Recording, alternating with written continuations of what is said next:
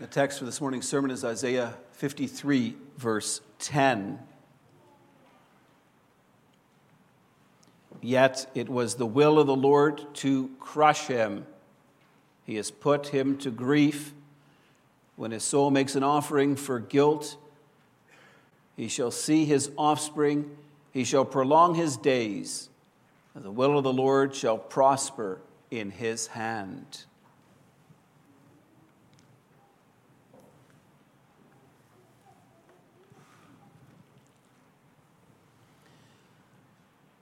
Beloved congregation of our Lord Jesus Christ, we are currently in the Advent season, in the time leading up to Christmas.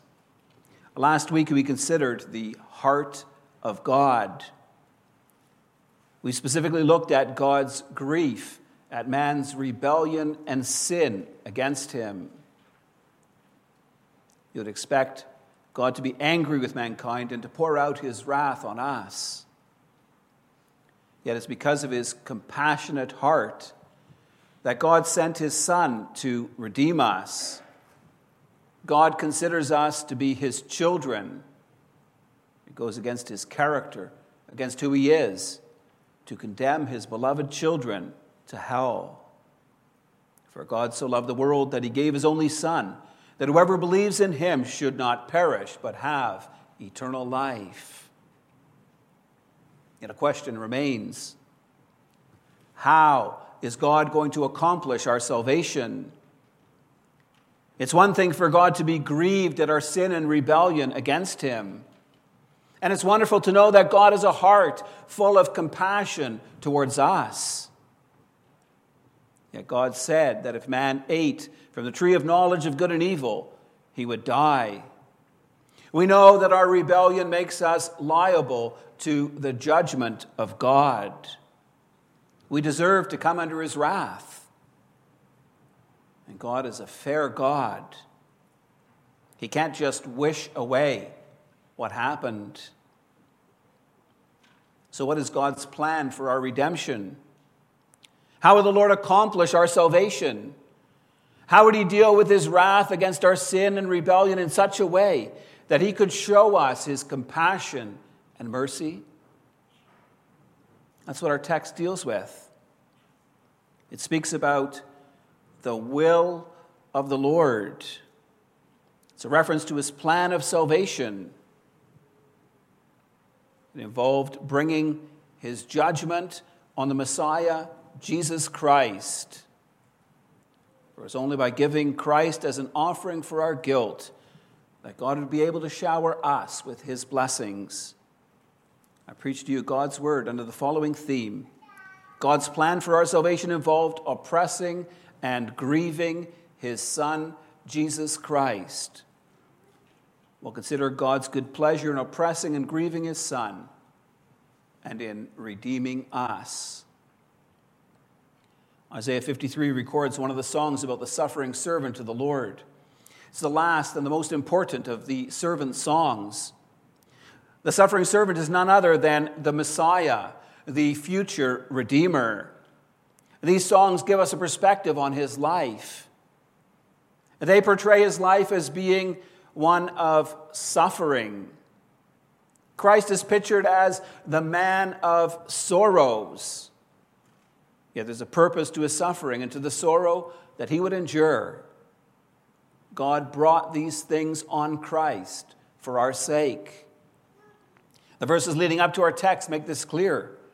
The Lord Himself brought His punishment on this suffering servant. Isaiah writes, But He was pierced for our transgressions, He was crushed for our iniquities. Upon Him was the chastisement that brought us peace, and with His wounds we are healed. All we like sheep have gone astray, we have turned every one to his own way and the Lord has laid on him the iniquity of us all. Why did the Lord pierce Christ for our transgressions? Why did he crush him for our iniquities? Why did he lay on him the iniquity of us all? Well, our text answers those questions. Isaiah writes, It was the will of the Lord to crush him, he has put him to grief. When you look at the Hebrew text of Isaiah 53, verse 10, it actually says, The Lord delighted to crush him, or the Lord took pleasure in crushing him. The word the ESV translates as the will of the Lord literally means to delight or to take pleasure in. What our text literally says is that the Lord delights or takes pleasure in crushing the Messiah, his son. The Lord delights or takes pleasure in putting him to grief. Does that make any sense to you? Can you understand the radical thing that our text is communicating to us? Can your heart or mind make sense of God delighting or taking pleasure in crushing, in bringing grief to his beloved Son? What is our text telling us? How are we to make sense of this? Many of us are parents. I want you to think of the heart that you have for your children. How do you feel about your children's well being? Do you ever fear for your children? Are there times when you warn them about dangers? You ever worried or anxious about what the future has in store for them? What happens when one of your children gets hurt? You feel that hurt, don't you? You want to protect them as much as you can. You have a heart for your children because you love them. So, doesn't God have a heart for his son? Does he actually delight in crushing him and take pleasure in bringing grief on him? To be that way, God would have to be a psychopath. He'd have to be callous, unfeeling, morally depraved. Yet, if we know anything about God, we know He's not like that. God is not heartless or cold or cruel or pitiless. He is good, righteous, upright the Bible describes him as being merciful and gracious, slow to anger, and abounding in steadfast love. So, why does our text use that word to delight or to take pleasure in our text? Well, you see, there's occasions where this word means exactly that. In Numbers 14, verse 8, Joshua and Caleb encounter the argument of the ten spies who discouraged the people from entering the land. And they countered this by saying, If the Lord delights in us, he will bring us into this land and give it to us. After Samuel offered up burnt offerings contrary to the command of the Lord, Samuel said to him, Has the Lord as great delight in offering burnt offerings and sacrifices as in obeying the voice of the Lord. Yet Isaiah also uses the word to delight or to take pleasure in in a different way. He uses it to refer to the Lord's plan or counsel or will. In Isaiah 44, verse 28, Isaiah prophesies about how Cyrus was the Lord's shepherd, how he would fulfill his purpose, which was to allow God's people to return from exile and rebuild Jerusalem and the temple. In Isaiah 46, 9 and 10, the Lord speaks about how he is God and there's none like him. The Lord gives evidence of his sovereign rule by stating, My counsel shall stand, and I will accomplish all my purpose. You want to translate more literally? I will accomplish all what I want, or desire, or delight, or take pleasure in. So, what's the Lord communicating to us in our text?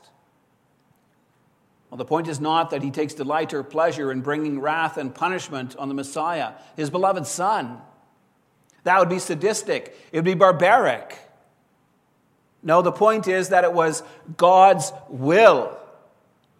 It was according to his counsel and plan that he determined that the only way to save us was by crushing his son and putting him to grief. I think we get the sense exactly right when we say that this was according to God's good pleasure. There's a passage in Luke 12 which teaches us further about God's good pleasure. Jesus is teaching his followers not to be anxious about what they will eat or the clothes to put on. He promises, Our Father in heaven will feed us and clothe us. Jesus says, Instead, seek his kingdom, and these things will be added to you. And then Jesus makes a very profound statement. He says, Fear not, little flock, for it is your Father's good pleasure to give you the kingdom. Here, Jesus reveals God's plan for all those who put their faith in Jesus Christ. It involved much more than just providing with their daily needs. God's eternal plan for his people is to allow them to share in the blessings of the kingdom of heaven. Our confessions also refer to God's sovereign good pleasure. Often it is in connection with the decree of election. We believe that before the foundation of the world, God has, according to the sovereign good pleasure of His will, out of mere grace, chosen in Christ to salvation, a people for Himself.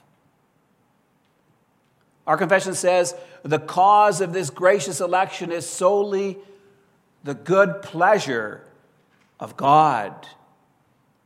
The good pleasure does not consist in this that out of all possible conditions, God chose certain qualities or actions of men as a condition for salvation, but in this that out of the common mass of sinners, He adopted certain persons to be His own possession.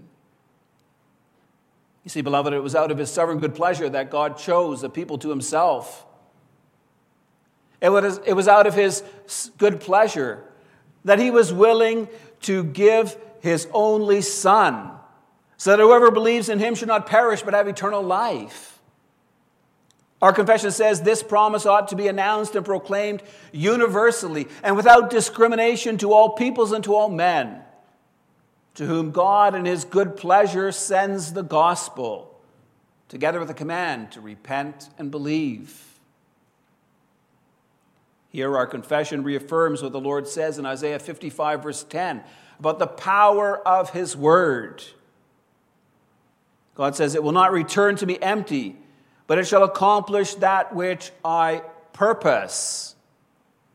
God's word will accomplish what God wants, what he desires his sovereign good pleasure. He will use it to bring his chosen people to salvation. And that's what our text communicates is that it was according to his good pleasure that the Lord was willing to crush his suffering servant and put him to grief. God's delight is not in actually crushing his son or bringing him to grief. Rather, it is to accomplish a greater good through the punishment that he laid on Christ.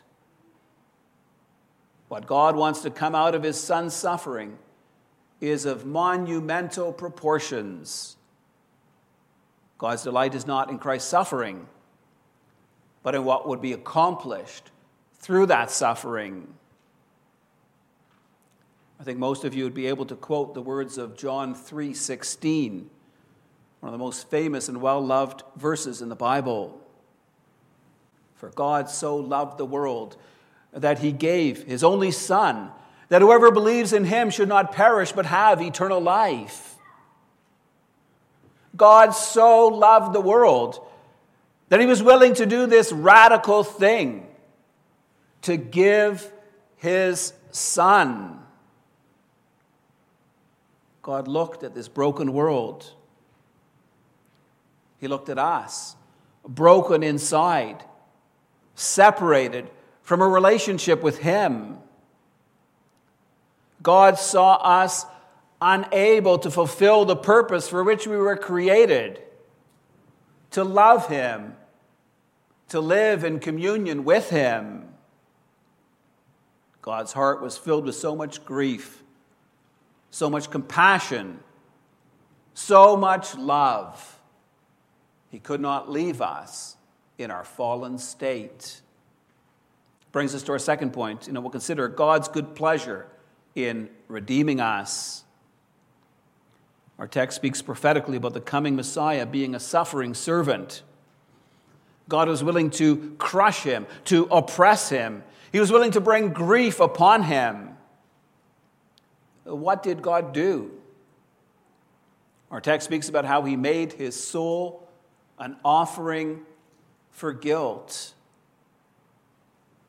The suffering servant's life needed to be offered up as a guilt offering. Guilt offerings were made to atone for sin. Christ did not suffer merely because of his people's sin. He did not merely suffer with his people.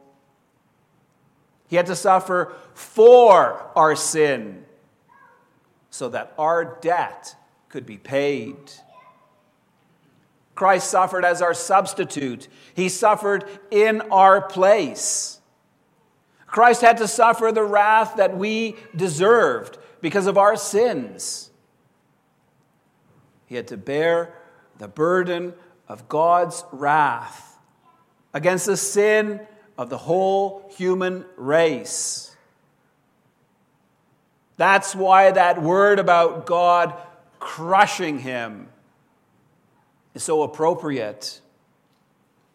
Christ had to wear, had to bear the incredible weight of all our sins in order to redeem us.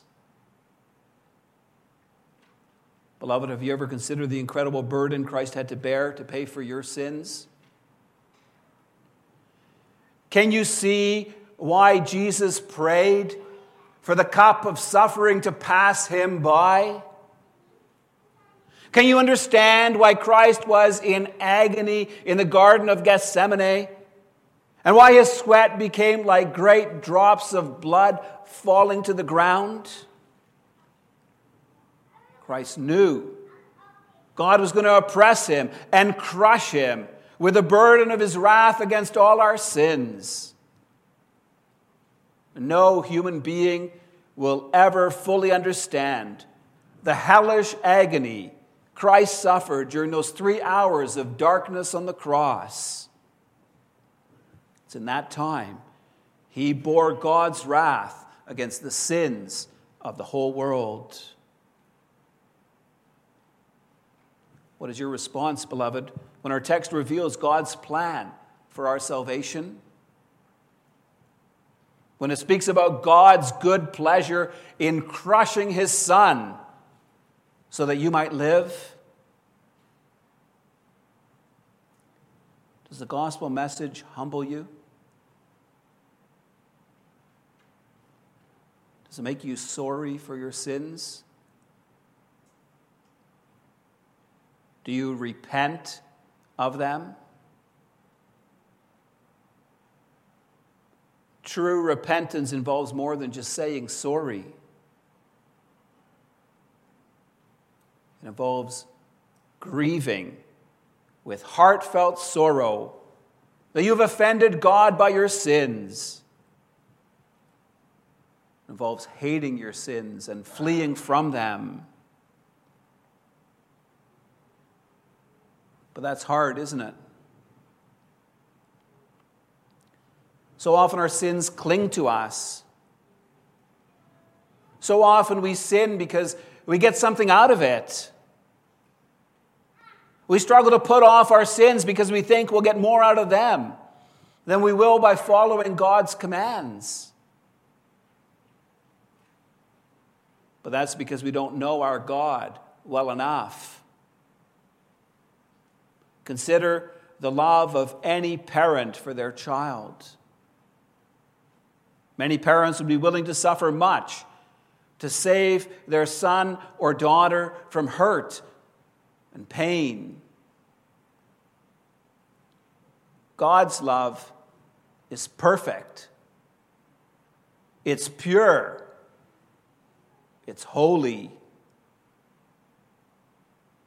And yet, in his good pleasure, he was willing to crush his only son, his beloved son, to redeem us.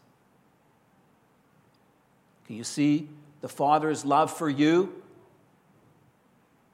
How real it is? We need to bask in the Father's love. The good news of the gospel is a magnificent love story. Consider our fallen state, how our hearts were corrupt, and our desires were only to do evil continually. We're unable to help ourselves. We're unable to fix the brokenness and the misery of this world. God had to act on our behalf. And God so loved the world that he gave his only Son. He loved us so much, he subjected his Son to unthinkable things why? Because the Messiah's death would give life to many. We read together this afternoon from Ephesians 1. In this passage, Paul sings a song of praise to God for the incredible blessings he has granted us in Christ. Paul begins his song of praise by saying, Praise be to the God and Father of our Lord Jesus Christ, who has blessed us in the heavenly realms with every spiritual blessing in Christ. Paul's song of praise runs on from verse 3 to verse 14. This passage makes it clear that God's electing love is totally and completely based on the saving work of Jesus Christ. Verse 3 tells us about how we've been blessed with every spiritual blessing in Christ. Verse 4 says that God chose us in Him before the foundation of the world. Verse 5 says that God predestined us to be adopted as His sons through Jesus Christ. Those words, in Christ, are of tremendous importance. In Ephesians 1, the fact that our election and salvation is based on Christ's work is repeated in nearly every verse. They make it clear not only that God chose certain people to salvation from eternity, but also the manner in which this would take place. That it's only in and through Christ. You see, before the foundation of the world, the three persons of our triune God took counsel together to lay out this plan of salvation. Already at that time, the Son, our Lord Jesus Christ, stepped forward and he promised to give himself up as a sin offering to save God's chosen ones from condemnation. He promised to pay the price we could not pay to redeem us from our sins and restore us to God's favor. Paul's song of praise in the first half of Ephesians 1 is grounded in the gracious work of Christ for us and in us. Why is it important to consider God's work in Christ? What is so rich about the good news of Christ coming into this world? What is it that we celebrate at Christmas time? We are celebrating God's incredible love for us. So what, you might ask? We've heard it all before. Yes, you have. But the real question is Has the gospel taken heart, taken hold of your heart? Does it make you thankful for your Father's deep love and your Savior's sacrificial service? So thankful that it changes your life? There's times, beloved, when we are tempted to doubt the love of God. Maybe sometime next week or next month or in the coming year, you'll be tempted to doubt God's goodness and faithfulness toward you. Perhaps you're undergoing physical suffering. And you wonder why God has allowed you to experience pain. Perhaps you'll be faced with financial struggles. And you question why God causes you such hardships when you've been a good steward of the resources that He's given to you. Perhaps you'll face struggles in close relationships where it feels like someone close to you has turned their back on you. Maybe you're just looking at the world around you and you're seeing evil prosper and you wonder, where is God? Why doesn't he act against evildoers and deliver his own people? Life has its ups and downs, its joys, but also its struggles. Yet in the downtimes, in the struggles, in the times of anxiety and worry and despair, we can begin to doubt God's goodness, His love, and his care. In times when struggles and doubts arise, I want you to think of Romans 8, verse 32. There, Paul asks a rhetorical question. He who did not spare his own son, but gave him up for us all, how will he not also with him graciously give us all things. God was willing to do a radical thing in offering up his beloved Son to cruel suffering and death. It pleased God to do so because he was acting on our behalf. So we may be assured of his continued love and his faithfulness to us. Do you know how we can be so sure of God's gracious care in our lives? We can be assured of that by looking at his love and faithfulness to his Son.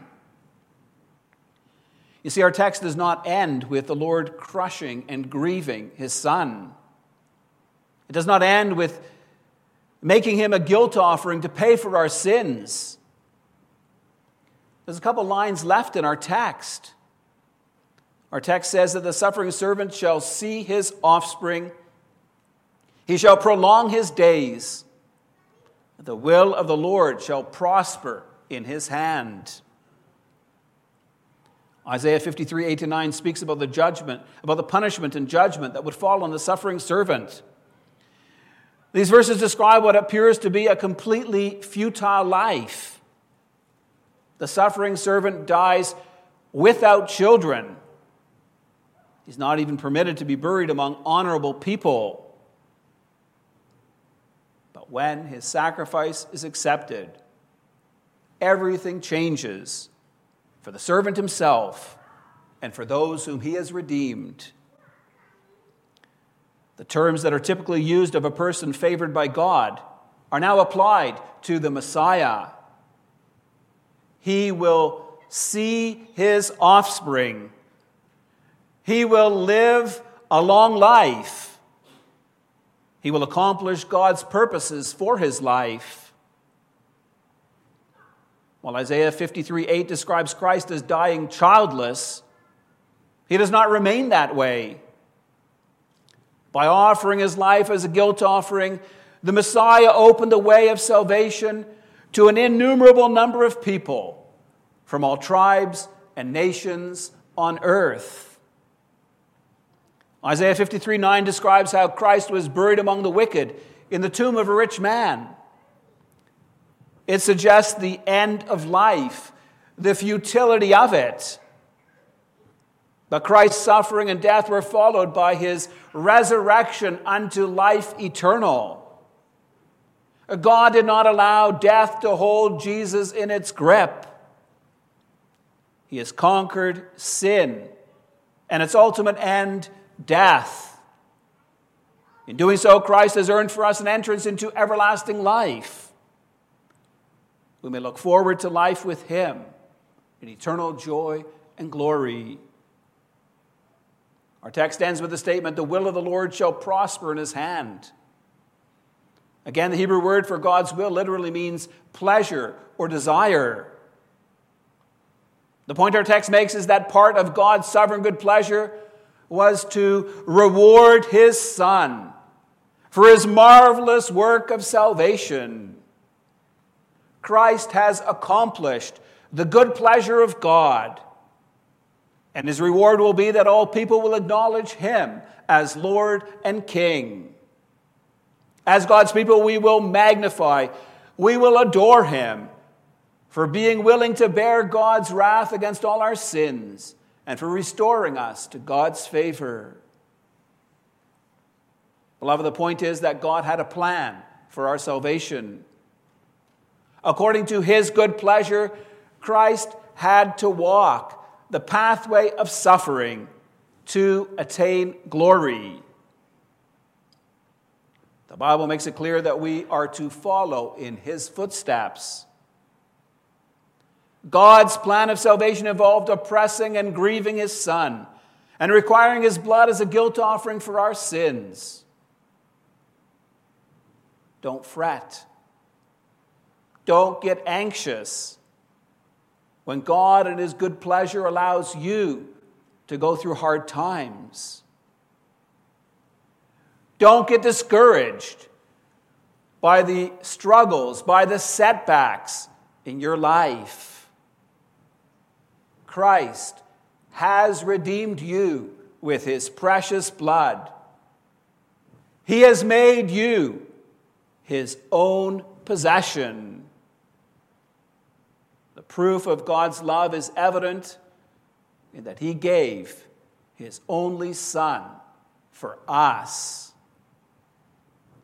That's our comfort. That's our confidence in all circumstances of life. Amen. Let's respond to the gospel message by singing together part of Isaiah's servant's song. We're going to sing from hymn 25, stanzas 3, 6, and 7.